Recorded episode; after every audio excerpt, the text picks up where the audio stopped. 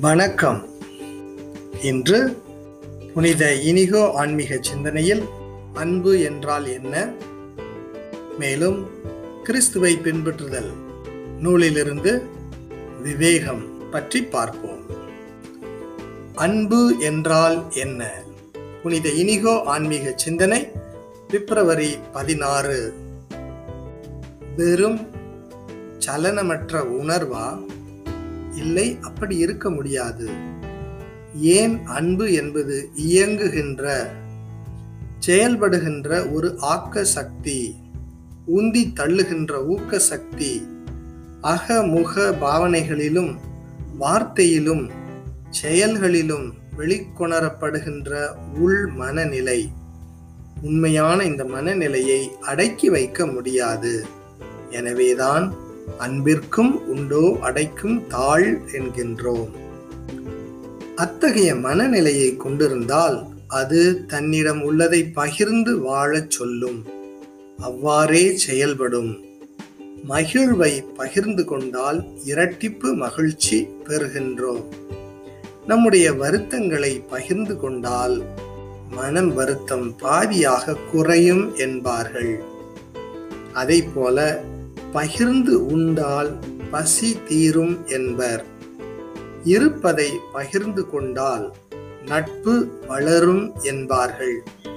இத்தகைய உறவு பரிமாற்றத்தில் பொருளை பகிர்ந்து கொள்வதில் மட்டுமல்ல மாறாக அறிவு ஆற்றல் போன்ற மற்றவைகளிலும் ஓர் அன்பர் தான் அன்பு செய்கின்றவரிடம் பகிர்ந்து கொள்வதில் மகிழ்ச்சியும் நிறைவும் பெறுகின்றார். இவ்வாறு அன்பு என்பது அன்பை செயலாக வெளிப்படுத்துவதில் தான் நிறைவடைகின்றது. இதற்கு அடிப்படை அனுபவமாக இருப்பவர் இறைவன் தாமே. ஏனெனில் தம் வாழ்வை நம்முடன் பகிர்ந்து கொள்வதில் தொடங்கி அறிவு ஆற்றல் விடுதலையாக முடிவெடுத்தல் ஆகியவற்றிலும் கூட தமது அன்பை நமக்கு வெளிப்படுத்துகிறார். இதன் உச்சக்கட்டமாக அமைவது நற்கருணையும் கல்வாரியில் சிலுவையில் இறப்பும் ஆகும். எனவே அன்பு என்பது ஏதோ சொற்களில் காட்டும் உணர்ச்சி வசப்பட்ட வெளிப்பாடு என்பதல்ல. மாறாக பகிர்ந்து கொள்வதில் வெளிப்படும் மனநிலை என்பதாகும்.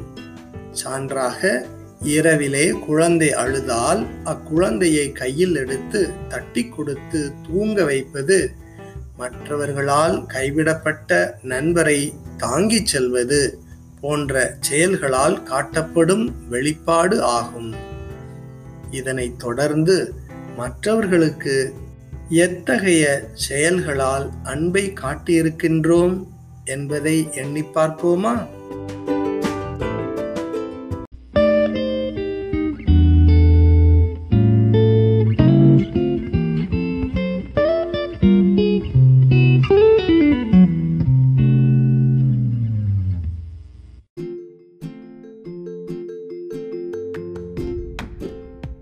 தாமஸ் ஏ கம்பிஸ் அவர்கள் எழுதிய கிறிஸ்துவை பின்பற்றுதல் என்ற நூலிலிருந்து செயல்களில் முன்னறிவு செயல்களில் விவேகம் பற்றி பார்ப்போம்.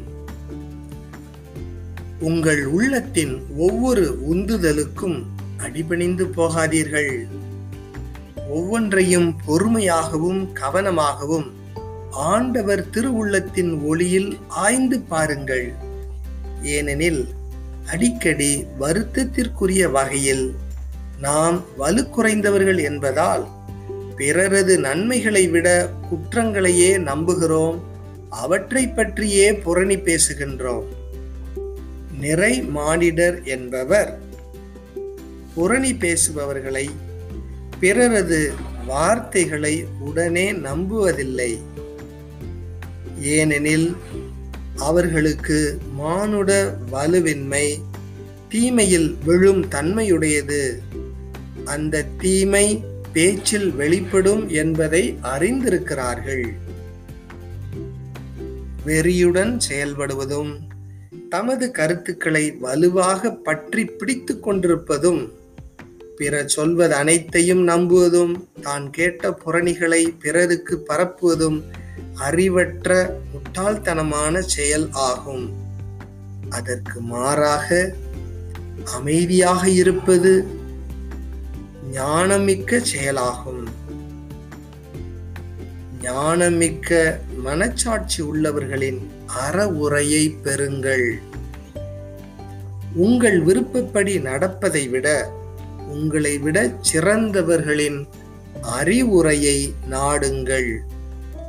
ஒரு நல்ல வாழ்க்கை மானிடரை இறைவனின் பார்வையில் ஞானம் உடையவர்கள் ஆக்குகின்றது. பல அனுபவங்களை தருகின்றது. ஏனெனில் ஒருவர் தாழ்ச்சியாய் இருக்கும் அளவிற்கு கடவுளுக்கு உகந்தவராய் இருப்பார் அவர் எல்லாவற்றிலும் ஞானத்துடனும் அமைதியுடனும் செயல்படுவார்.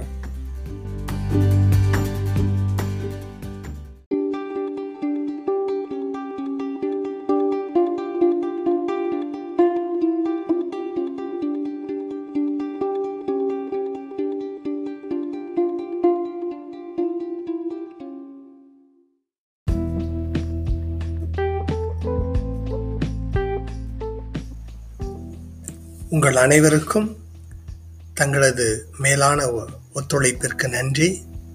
மீண்டும் அடுத்த பதிவில் உங்களை சந்திப்போம். நன்றி.